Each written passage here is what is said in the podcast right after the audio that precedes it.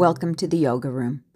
I'm your host, Dr. Steffany Moonaz, a yoga therapist and researcher studying and applying the tools of yoga to help transform the lives of people living with arthritis and related conditions.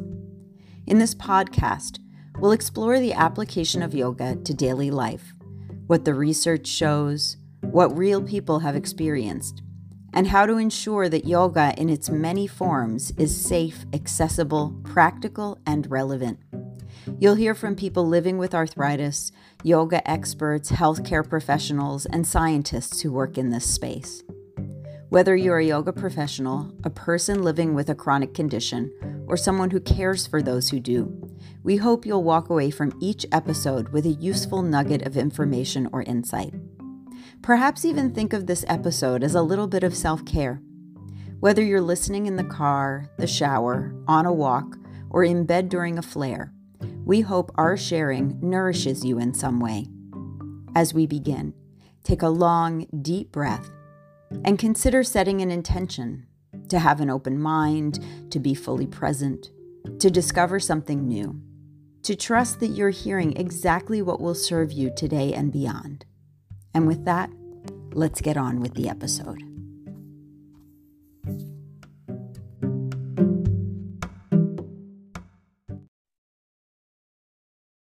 Hello, everyone, and welcome back to the Yoga Room. I am excited to share with you today's guest, Amy Allen. Um, Amy is a person living with rheumatic disease who has incorporated some of the tools of yoga into her life. And I think um, offers an example of how to walk the walk and keep refining the walk over time. And so I'm pleased to be able to share her journey with you uh, that may serve as inspiration it can be informative for those of you who are yoga professionals who work with this population and are getting to know what the ins and outs are of life with rheumatic disease, and also for those of you who may be living with rheumatic disease, how to navigate your own journey with these conditions. So I will read her bio and then we'll kick off a conversation together. Professionally, Amy has dedicated her career to reducing cancer health disparities in rural West Virginia and Appalachia, primarily working in health communications and mobile healthcare. Personally, she, along with her husband, are newish empty nesters with two college age sons. She's an avid reader and a person living with psoriatic arthritis. She was diagnosed with psoriasis at the age of six and PSA 15 years ago. So thank you so much, Amy. Um, and I think this is a good opportunity, not just for people to hear your story, but for people to learn a little something about psoriatic arthritis, which I certainly mention, but it's a little less common and people may be less familiar with it than some other rheumatic diseases. So, why don't we just start with you said that you were diagnosed with psoriasis at age six and oftentimes psoriasis comes first, which of course is an inflammatory condition of the skin, and then it can have joint involvement later on. So tell us just a little bit about psoriasis. So being a kid with psoriasis, what was that like and how did it affect your life? Sure. It's my pleasure to talk with you today. Um, this is something I've done before, so it's interesting to talk about my journey. um, I was diagnosed at six, and I can't remember ever not having this disease, honestly. And it was so aggressive. So I'm in first grade, and it was so aggressive. I would come home at lunch and I would have patches throughout my body and especially on my scalp. So my mother would take a thick gelish consistency type of medication at lunchtime to put throughout my scalp. And I would get sent back to school with some kind of supposedly funky head covering that really didn't you know you're in first grade you don't wear those things. So i mean i i i feel blessed that i've had good health care along the way but it has i have um my entire childhood i was always embarrassed. I always covered up you know because um, there were various times of severity with my disease but my legs were off front of my legs were often always covered elbows often always covered. Scalp really it was a challenge to keep controlled. And uh, the smell of tar shampoo reminds me of like all of my junior high, high school years because that really helped me keep my scalp under control throughout that time. Oh, wow. And and Amy, for people who don't know, so the psoriasis um, is characterized by red, yeah. scaly, itchy patches yeah. of skin. So it um, aesthetically can be um, difficult, especially as a kid, because it makes you look different, especially if the patches are visible. I think maybe people have seen advertisements for medication for psoriasis that show kind of, you know, a, a red patch and then it kind of disappears with the medication. So, aside from the aesthetics of it, did you have pain? Did you have discomfort? Was it there all of the time? Did it come and go?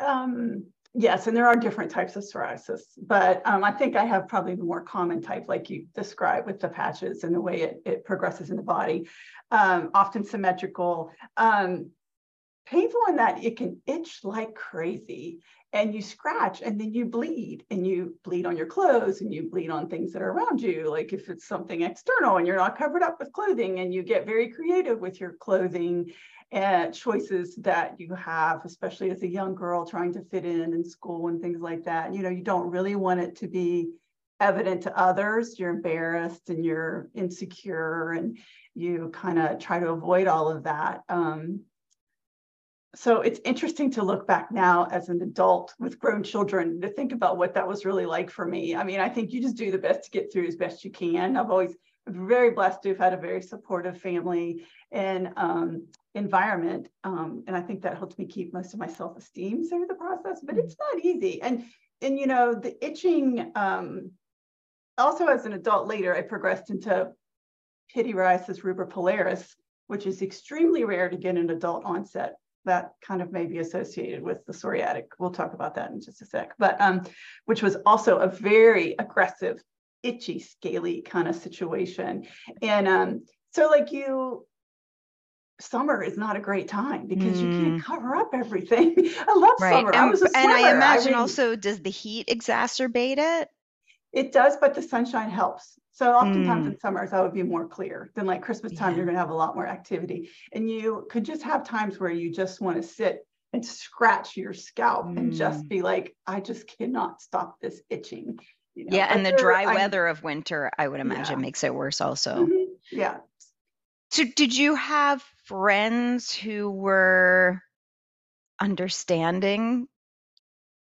I did. I did. Like I don't recall. I mean, I remember people asking me, like, giving me looks and mm-hmm. making s- small comments, but you know, it wasn't. Um, I really don't think I ended up in a lot of bullying situations. Mm-hmm. I think it was just more of like a distancing thing and kind yeah. of a side glance kind of situation. But yeah, I did have friends that were understanding. I don't think everybody really got it but they mm. were like, whatever, we'll just go with this and it's fine. And I would have periods where it wasn't as bad as others, which was helpful. Okay. Um, you know, like I say, summers would be helpful with sunshine um, and being outside. And then, you know, different medications would work on and off at different times. But mm. I would say I was mostly dealing with topical medications up through my mid my early 40s so i'm in my mid 50s now and so. were there any side effects from the topicals yeah, you can get a lot of irritation. Some um, they're also all very, almost all very greasy. The ones that yeah. have always been affected to me are really greasy. Right. So you put it on in the morning after you get in the shower, and it's going to come through your clothing, and it's mm. going to mess anything like if you wear a hat or it's like right. on everything and it's thick on your finger. It's like Vaseline, like rubbing mm. Vaseline on yourself. Like it never really goes away.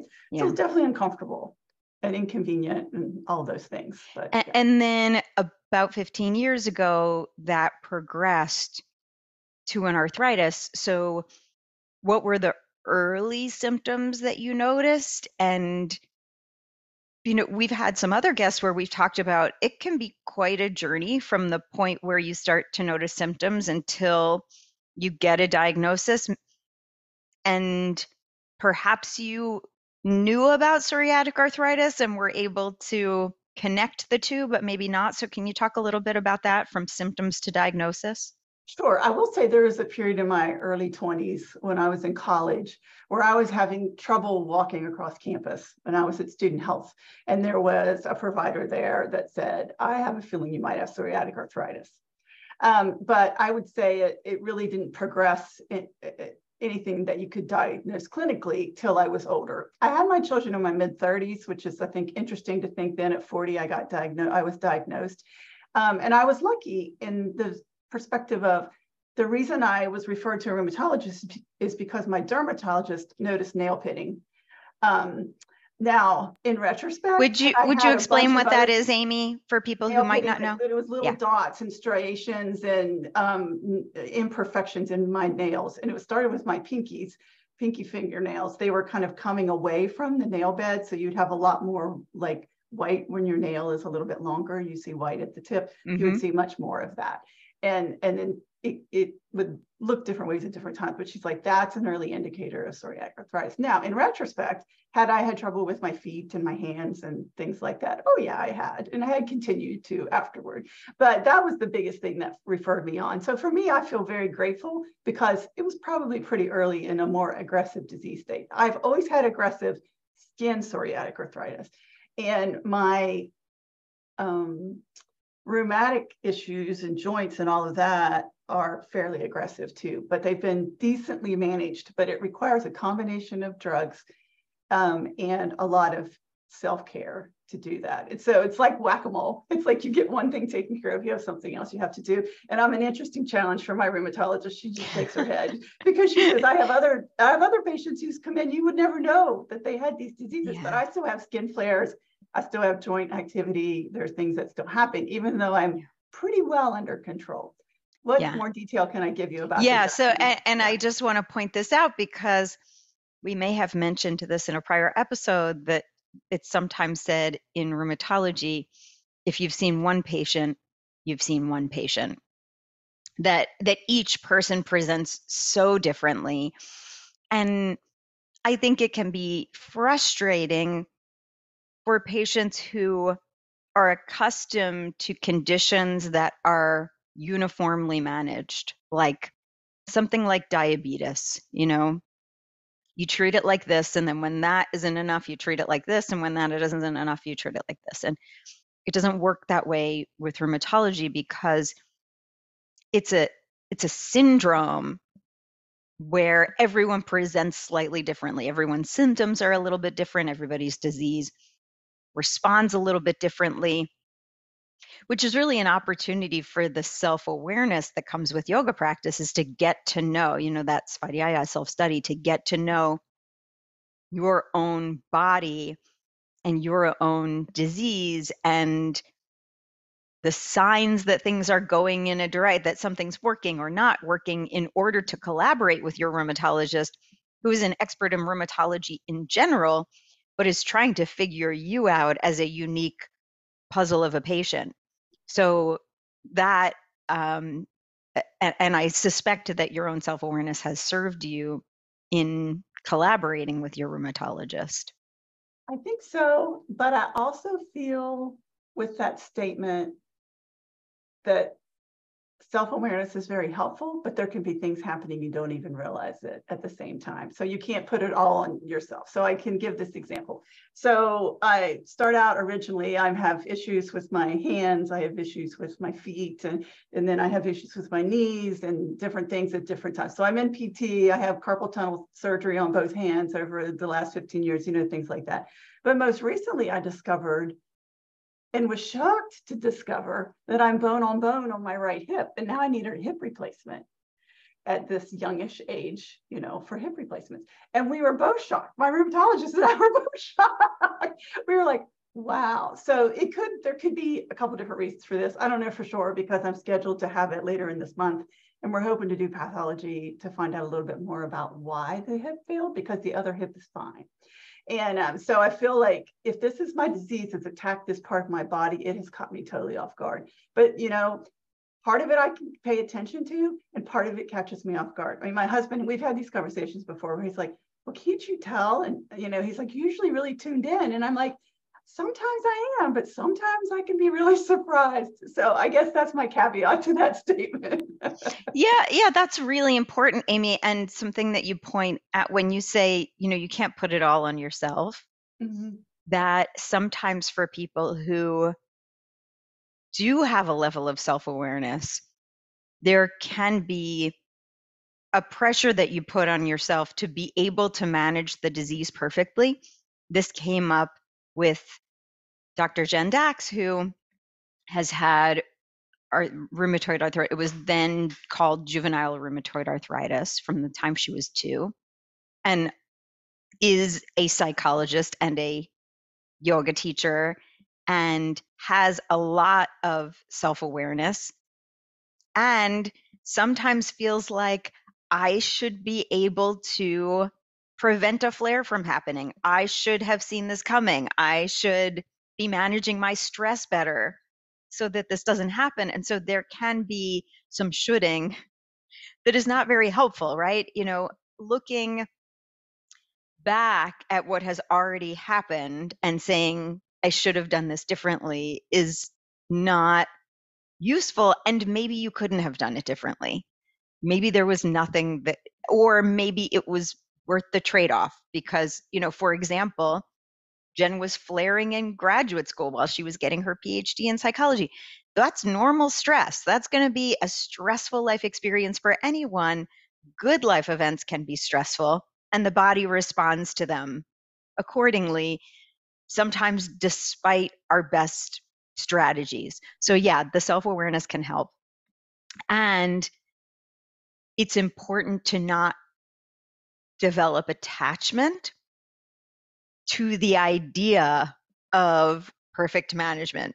So, not to be attached to our own self identity as someone who has mastered this, which is a little bit of ego involved there, and also not being attached to having stable disease because as soon as you get comfortable with how it is, it's going to change.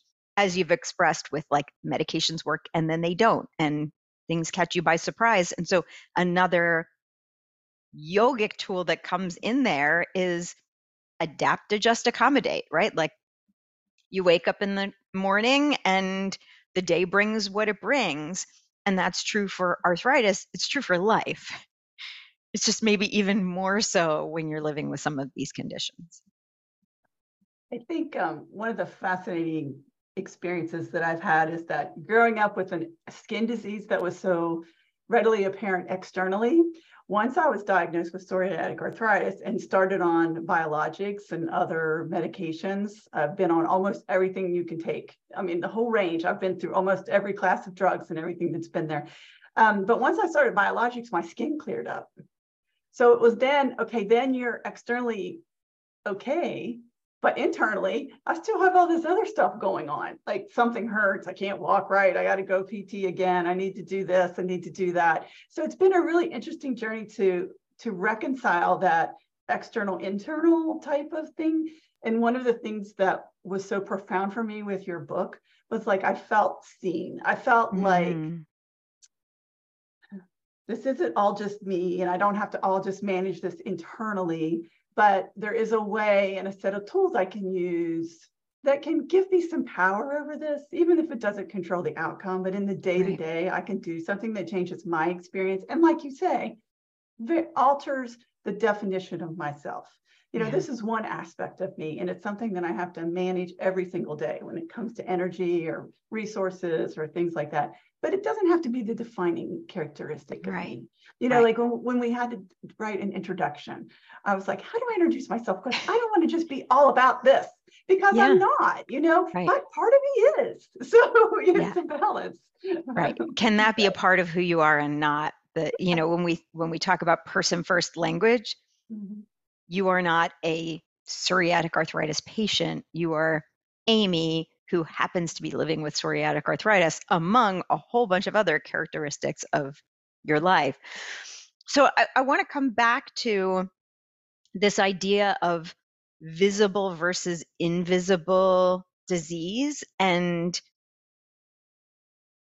what that has meant because you've lived with both what that has meant for sort of how how you show up in the world and how how you see yourself, how other people see you. Can you say a little bit more about that?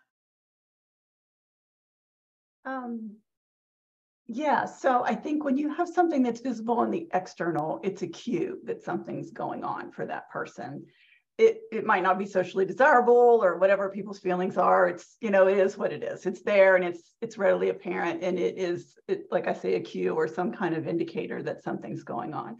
When the shift happens, and maybe this is pressure I just put on myself too. So I'll, I'll put that caveat out there. But when the shift happens to when it's more external, internal, and, and less external, it's more like, well, everything should be okay. You should have a similar energy level. You should be able to do the things that other people are doing. And at the same time, this is happening to me. I'm raising young children.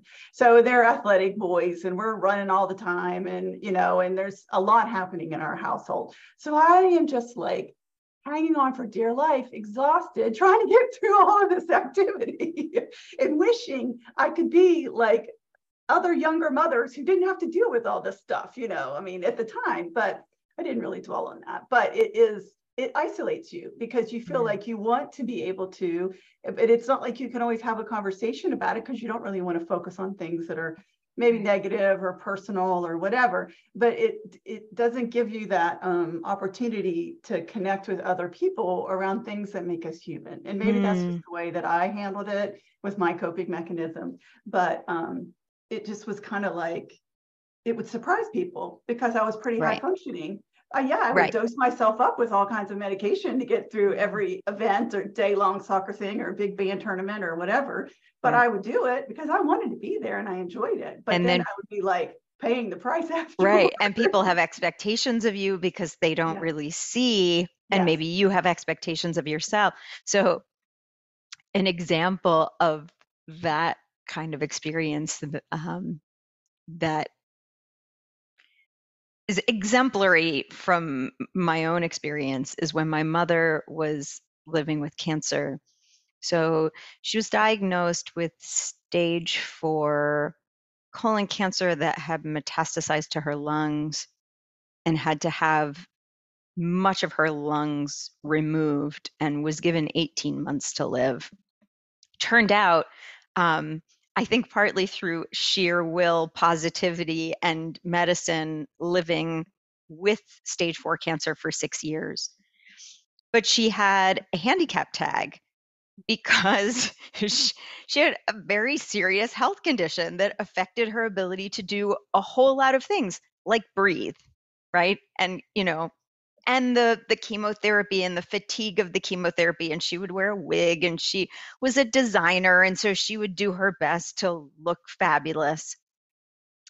And she parked in a handicapped spot and got out of the car and somebody was yelling at her because she looked fine. I got i mean because she could walk you know she got out of the car and was like assaulted verbally by this person and she just turned to them and said you don't want what i've got. And that was it. And it was like like you there is there is something about an invisible disease that just people assume and expect you to have a high level of function which on the one hand can be good because you can fit in and feel like everybody else and rally and be a part of things and on the other hand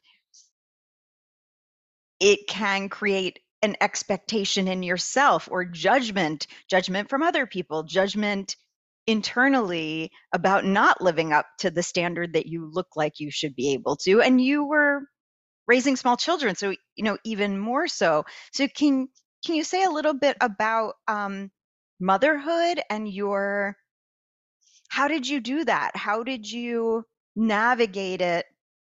I mean, we as mothers should on ourselves all the time. We all feel like we're falling short of being the uh, mothers that we want to be. Um, so, how did you handle that for yourself? And then, how, what role did it play in your relationship with your boys? Great question. Um, let me say foremost, my husband is extremely supportive and helpful.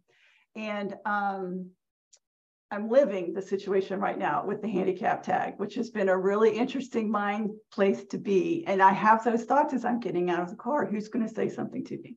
But when my children were younger, how did I manage this? Well, I have there's so many things I want to do in any given day. Like I have, you know, I have great friends. I love the work that I do. There's so much that's important. But when I had young kids, I also was interested in pursuing my PhD. Like I had big plans, but my system was not going to support all the things that I wanted to do. So I had to scale back and I had to prioritize. Well, for me, first was always my children. I always they always came first. So I was lucky enough in my employment to have the opportunity to reduce my time at various points, either where they were or where I was, or if I wanted to do a little additional education, um, I could I would reduce my FTE time at work because I couldn't I couldn't really fulfill a full-time job, run with my kids after work, run all weekend, get ready, do the whole thing again. Like I just couldn't sustain that. And even to this day, I'm like an 80% employee, not a full-time employee, because I feel like I need a little buffer. So I work like four days a week instead of five. And um, and just try to ratchet it back my expectations of self uh, for myself, even though I do try to squeeze five into four. but uh, um, my kids, I think, I tried not to talk much about it with them when they were really young, although they would see my skin. They would know with all some of the things that happened with, with my skin, if, if my scalp was really crazy or if there was flakes playing on the furniture or things like that. They knew about that and they knew if it was irritated or uncomfortable that they would talk to me about that. But I didn't talk that much about what was happening internally as I shifted more towards arthritis until they got older. Um, mostly because I didn't want to scare them. Um, but as they got older, I thought they need to understand this is happening because this could happen to them too. You know, there is a hereditary component. And also, they're becoming, they can handle it. They're becoming more mature. This is what happens to people. And uh, it's been so fascinating because my mobility is so limited right now with my, uh, I mean, maybe if I had to walk half a mile, maybe I could, you know, but like my husband's like saving my steps. He drives me to the wherever we need to go to the door. He's like, you know, and the kids are really have been, I have college age boys and they have been extremely supportive and they're like, what can we do? How can we do this? And I think that by letting them into my experience, I think that they're more empathetic and they think about it differently than they would have otherwise. And they're super psyched that I got a surgery date because I've been waiting almost a year because there was all this delay after COVID and then there was all this other stuff. And so they were really, really excited because they know how worn down I am with the process. But my hope is that by sharing with them the challenges of it to a small degree, not day to day, I don't my husband probably gets the most of it, but I really try not to talk about it a lot because I don't want it to be, even though it is, it's always present in my mind. I don't want it to be the most present thing in my interactions with other people. But I do feel like um, this journey will be informative for them. They'll help them understand me. It helped uh, them maybe understand themselves or somebody else in their life some point down the future. But I, am really proud of them. They've been very empathetic and understanding, and, and I'm so grateful. Yeah. Thank you for sharing that, Amy. You know, as parents get older, if we're fortunate enough to get older, there mm-hmm. a point where the roles reverse. I mean, depending on our particular journey, it's common for children to end up taking care of their parents in the way that parents once took care of children. And when you're living with a chronic condition, sometimes that comes sooner than anyone might expect. And I can imagine that I mean you're you're not there yet, but they are thinking about mm-hmm. you as maybe a little bit more fragile than they did when they were kids and they didn't realize the extent of things. So how does that feel for you? Oh, I don't like it at all. don't like it at all. I like to be independent. I like to take care of everybody else. I don't mm-hmm. necessarily want to have to have to worry about me. I mean, beyond obviously respect and reciprocation, you know, with, uh, with you know, with day to day things. Um, I don't like it, but I can't control it at this point. I've got to do what I can do. And I do feel like, like, for example, this hip replacement surgery is happening. You know, the boys are out of the house now. Yeah. You know, they're going to be a part of this. They're going to come see me. They'll, they'll, you know, but I'm I'm proud of the fact I could at least get through the whole entire time of all their activities and all yeah, the things yeah, that they did. Right. right. You know, that I got myself through all of that. I feel really yeah. good about that. And I know I can take care of whatever I need to do now, I'll figure it out and I'll take care of it. Like I'm right. thinking about what are the implications of this disease for my long-term career? Do I need to retire yeah. early? When we went to mm-hmm. look for a house, we were like, do I have to right. find a house without steps? Or, yeah. You know, my rheumatologist was like, no. She's like, there are all kinds of options. There are all kinds of things. And also, if you have steps, you will use them yes. and probably stay stronger for longer. Yes, and, and if you don't, yeah, I ended up with lots of steps. I mean, yeah, you know, I I can live on the main level, but yeah. So, so, I mean, there's also there's something from yogic wisdom about that, and we apply it to asana practice with like a willingness to use props, a willingness to do different versions of the pose, which translates to a willingness to rely on support, which is not easy when we are again from an ego place attached to this idea of being fully self-sufficient. So has that shown up in other areas of your life where you're navigating this like do i take it on myself and push through it? Or do i say like you did with your work hours, you know what? It's okay to scale back. It's okay to do a little bit less. Or actually, you're still navigating that with your work because you're trying to fit five days into four. That's my own fault. um, I would say the the process right now with my limited mobility and needing to get a handicap pass yeah. and not pushing myself to walk from the parking garage that's you park away quite a ways away carry a laptop in your backpack you know carry all mm-hmm. these things and hike up the hill to get into the building on campus. Um, the switch to um, getting a handicap pass was a, was a significant one psychologically for me. And also, mm. I don't even have a backpack. I have a rolly bag now. Like yeah. so, I and but it. The interesting thing, and I think my mom would echo this. She's in her early 80s. Is that when people see you having some type of trouble getting around or pulling all your stuff, they're more likely to help you. People have been very kind. My colleagues at work have been so thoughtful and kind, and I never ever want to put any of my stuff on anybody else, but so ready and willing to help, and people hold the door. And so there's something about that, you know, what you put on yourself versus what the rest of the world really thinks or feels about the situation, you know.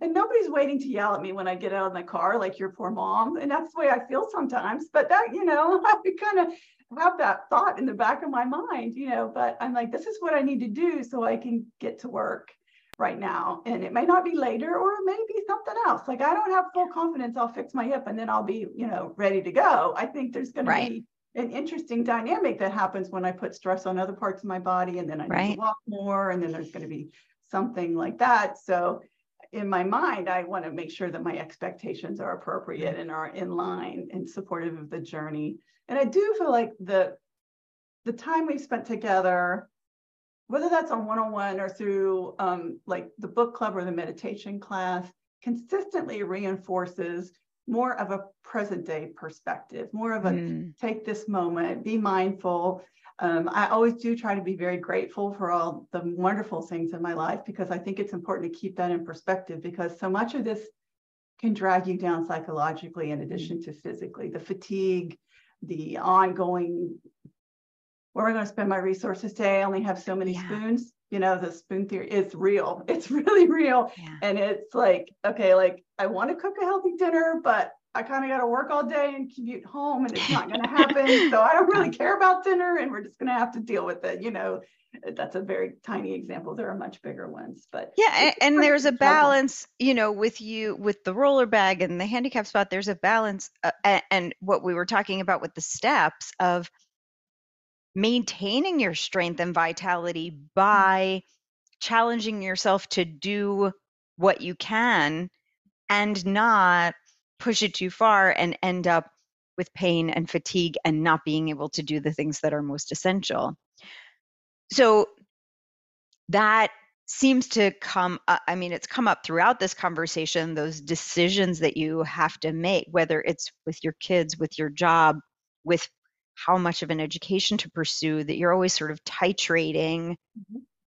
how much capacity do i have where did yoga come into this for you? So, how did you get introduced to the idea of yoga? And did you pursue it to manage the arthritis, or did you start before that?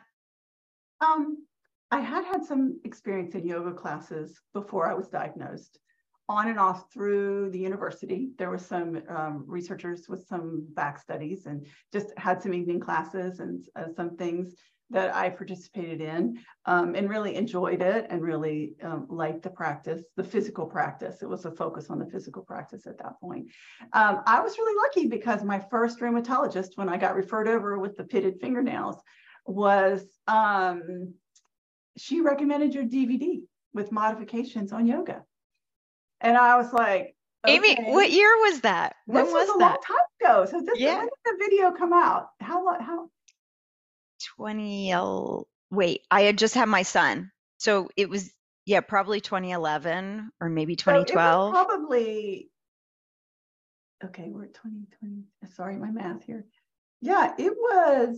It's like 10 years ago. Yeah, yeah, easily. Yeah. So it was newer than that, you know, like it was like first right. run then. It was like, you know, it was, and she recommended this video. And I immediately bought that video and was doing exactly what was in that video. And we talked about motion is lotion. We talked mm. about how activity is your friend, but you have to figure out how to do that. So that was more of like a physical orientation right. and an adaptation so that I could there are ways I could do this that are just a little different, but I can still do these things.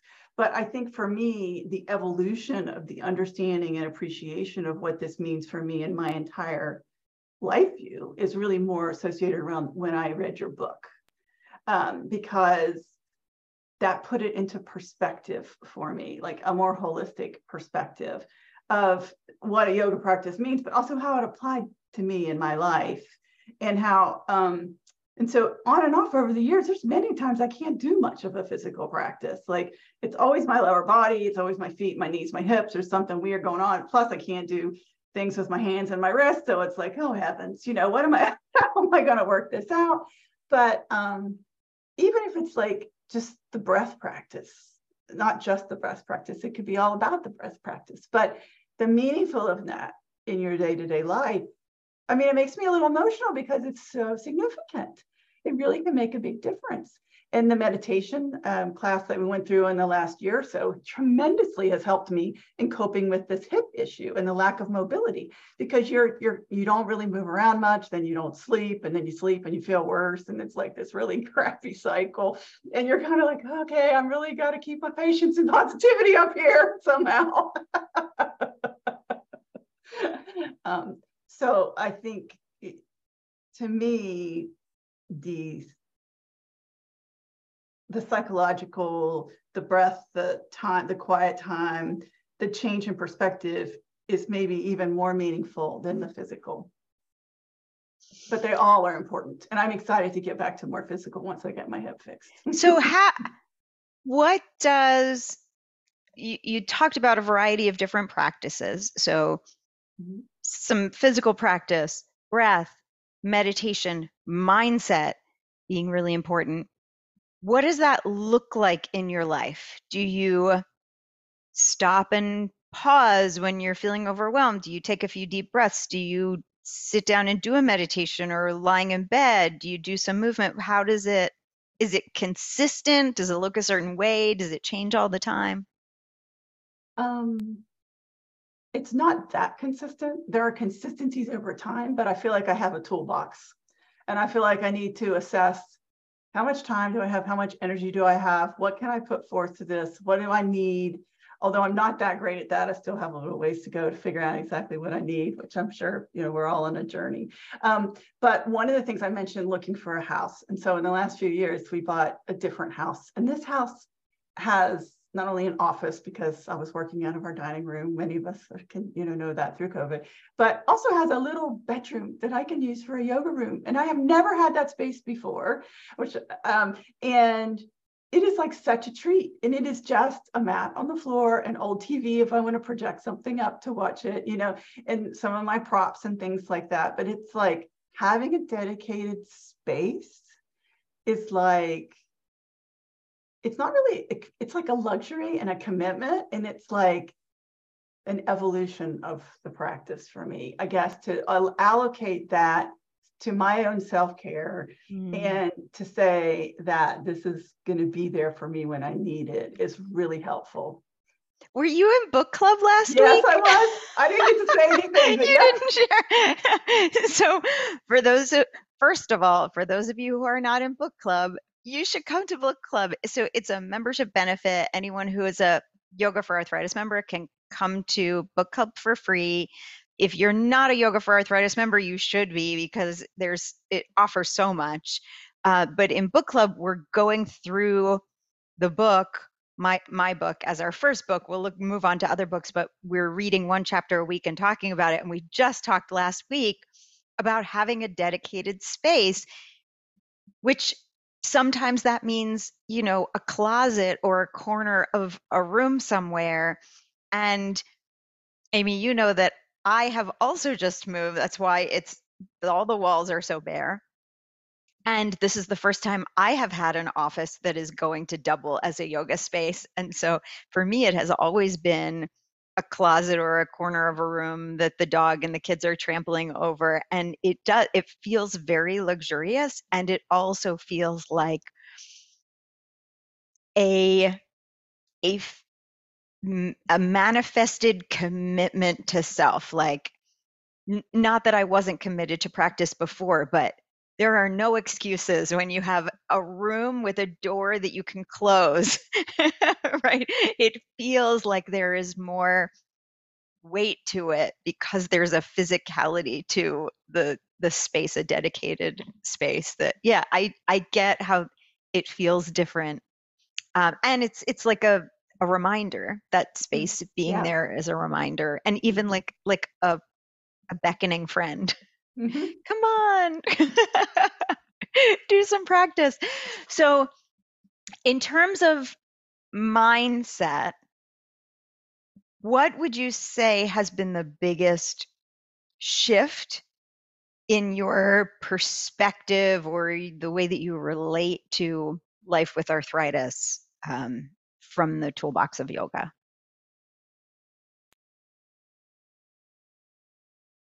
You know, there is a daily a resource allocation. So there's a daily set of questions that you ask yourself.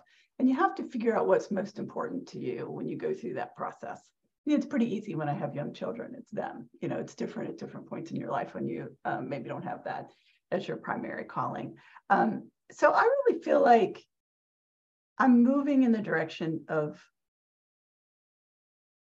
bringing together what this experience has meant for me with my um, day-to-day um, contributions, the things that I'm doing, the places I do put my energy and my spirituality. So for me, this is a place where it can all come together.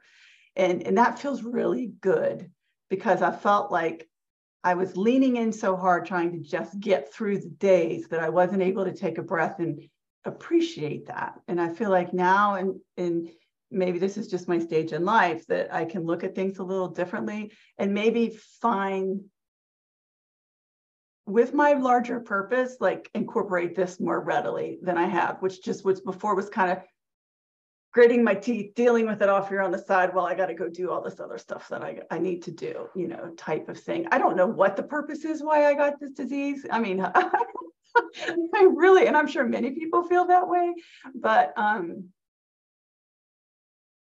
I work in cancer. So some days I can look at it and say, you know, I can be grateful that I have something that I can manage on a reg- regular basis that isn't life threatening. I mean, you can look at things in lots of different ways. And I always try to take whatever's happening and um, be grateful and as positive as possible. I don't know if that's what you wanted me to get at with this. Uh, it's not, um, to me, the yoga is about the integration in my life. And it's also about even that, um, the practice to me it's integrated into like i've tried okay i need to do it every day at this time or something. And that doesn't really work for me. It really needs to work in the flow of okay i've sat in this chair through too many zoom meetings and i feel like kind of strung out and i need some time where i need to stretch and i need to just recenter myself and think about what's happening and maybe be creative about either something that we need at the house or something around work or whatever needs to happen and tap into me, you know, which I feel like when you're managing so many external responsibilities and a disease that requires resource allocation, it's easy to lose track of yourself. So for me, it's been about integration.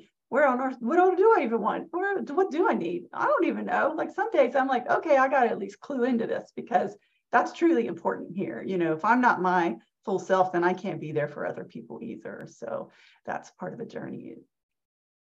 That's beautiful and and really helpful, Amy. Um, you know, and I think there are certainly people who thrive with a structured, mm-hmm. dedicated mm-hmm. practice. They roll out their mat or they put down their cushion and they do their practice at a certain time every day or m- most days or certain days. I have found, especially working with people with arthritis and rheumatic conditions, that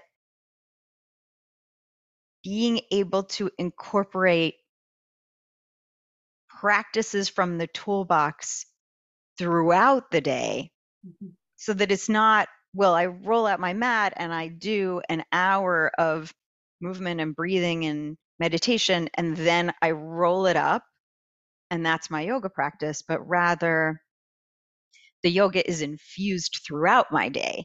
It's a change in my posture, it's a change in my mm. breathing, it's a change in my mindset, it's a change in my energy management. And that when it gets intentionally incorporated, then over time, it gets automatically incorporated. So you're not saying, oh, I've been sitting here in this Zoom too long, I should stretch, but you are just naturally stretching mm-hmm. because you're aware of your body and, and its needs. When you need to breathe more deeply and you shift your mindset when you need to shift your mindset, none of us are living our yoga 100% of the time but it's an aspiration to do that and we can move in the direction of incorporating these tools more often than not and also i think catching ourselves sooner. In the same way that when your medication isn't working and you notice that it's not working the same or a flare is coming on and you notice that it's coming on that we realize that we've dipped into negativity or we realized that our breath has stagnated or we realize that our back is stiff sooner and do something about it sooner. And then it actually requires less of us than if we ignore it and then it needs a whole session in order to get us back on balance. So I think the way that you talk about incorporating the tools in various ways is is something that is common I think for a lot of us, but especially people who are living with these conditions. Appreciate that because I feel like what I've tried to do, and and part of my my uh, challenge maybe with articulating all the individual steps is it's been progressive over an extended period of time. I keep mm-hmm. trying to learn more. I keep trying to come back and revisit. I keep trying to say, okay, there's something more here that I can learn, grow, do, be. You know, like I understand that this is really meaningful for me, and I mm-hmm. want to spend time and energy on it. But it's like when it comes to incorporating it into my day to day life, it really does have to be small snippets because it just yeah. gets overwhelming if it takes too much energy. Yeah. So, for someone who is living with psoriatic arthritis or another related condition that is interested in yoga or just taking better you know managing their disease differently or um, growing in that way what would you recommend?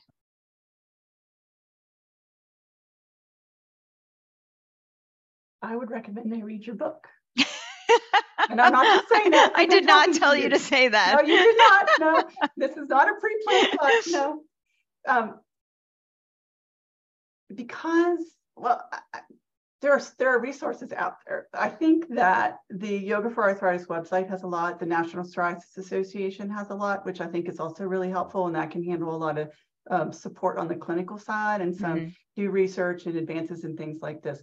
But what the book did for me was, I believe I mentioned, is just that I felt seen. Like I felt there was somebody who understood my experience in a way that I don't know anybody else who has very close to me who has this disease. There's mm-hmm. nobody, and even though um, you know, with um, rheumatic arthritis, rheumatoid arthritis, which I have had some in my family, but it was like my grandmother when I was young. I never got mm-hmm. to talk to her about it. It was mm-hmm. never something that we ever, you know, she was gone before I knew this was going to be in my future. Yeah. Um, I feel like the uh, the conversations that happen in the yoga for arthritis community are very supportive and helpful, and um, gives you a place to talk about that stuff and to address it in your mind and prioritize it in your time if you want to listen or participate or learn or do something.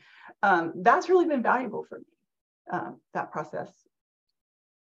Yeah. So, for a little plug to the Yoga for Arthritis community, there are certainly um, resources for free. So, there are things on our website, you know, listen to this podcast for sure.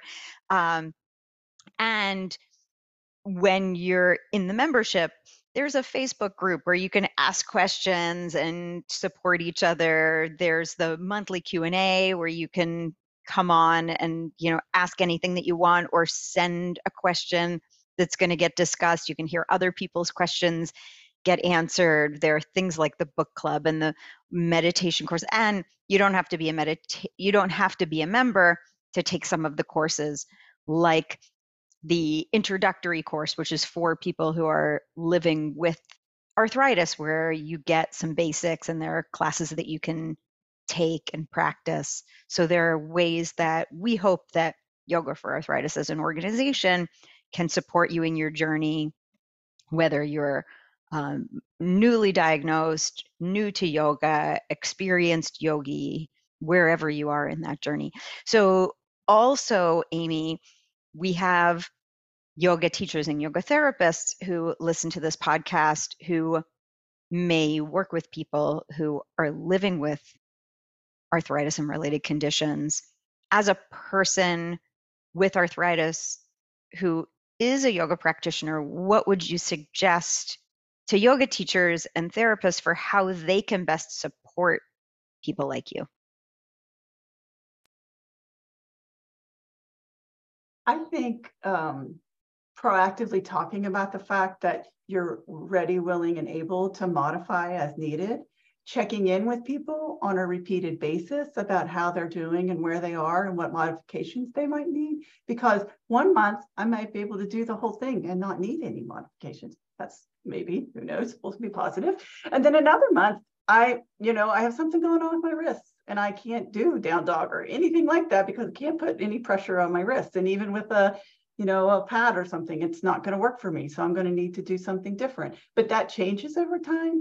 But one of the things I think that's so important is the language choices around this, the neutral language, the supportive language, the creation of a culture or an environment where it's understanding that somebody might have a challenge. It's not like out of the norm, it's the norm. We're all going to have things on any given day that maybe we need to deal with, and that's okay. We'll figure that out. Just ask. Or if you don't feel like doing it, don't do it. Just lay down and breathe or whatever. You know, like just give you the flexibility as a student in a class and the safety to do and be who you are and where you are so that there isn't yeah. this feeling like you have to push through and be like everybody else. Right, right.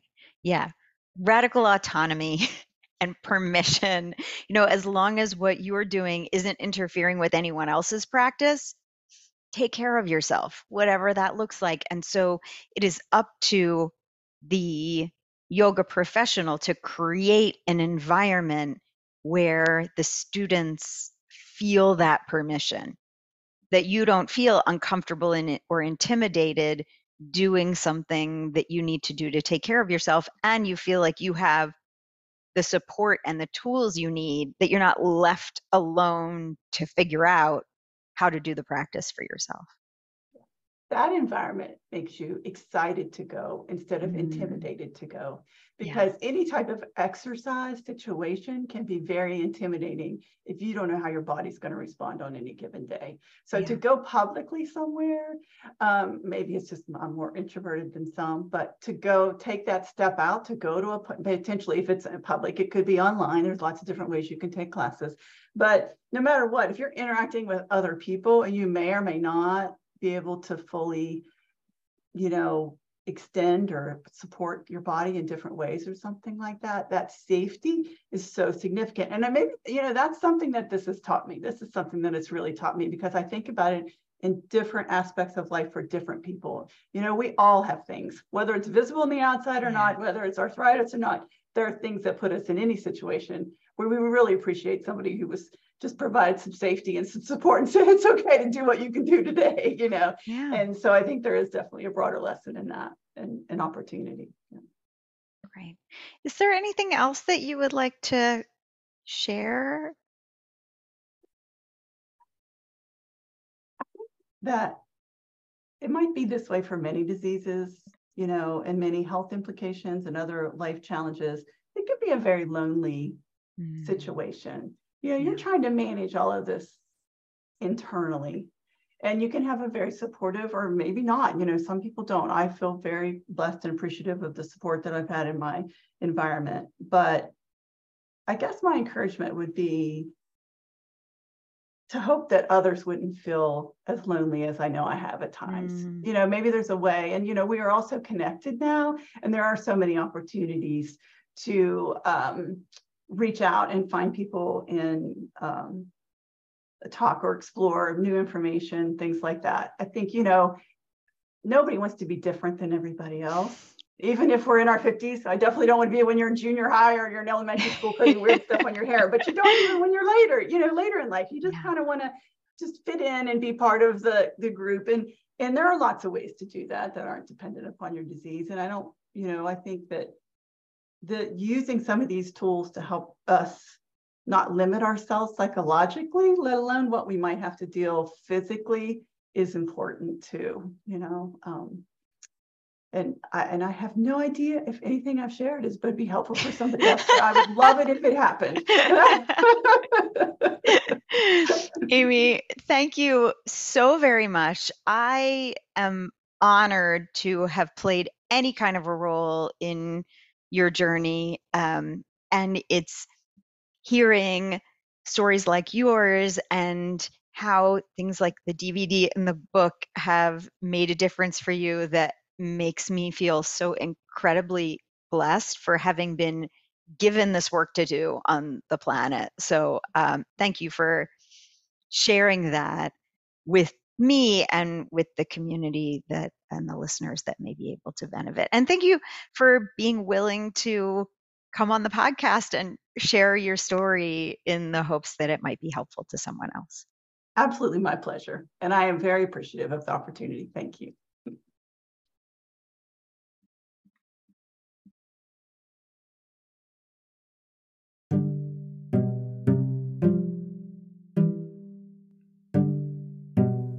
Thank you so much for joining us in the yoga room. If you enjoyed this episode, please consider liking, following, and leaving a review. You can find more information and resources on our website at arthritis.yoga and on our social media channels. Join our newsletter to learn about our latest offerings and please share with anyone who might benefit. Until our next episode, we wish you peace and well being. May your light shine so bright that all the world is better for your being in it.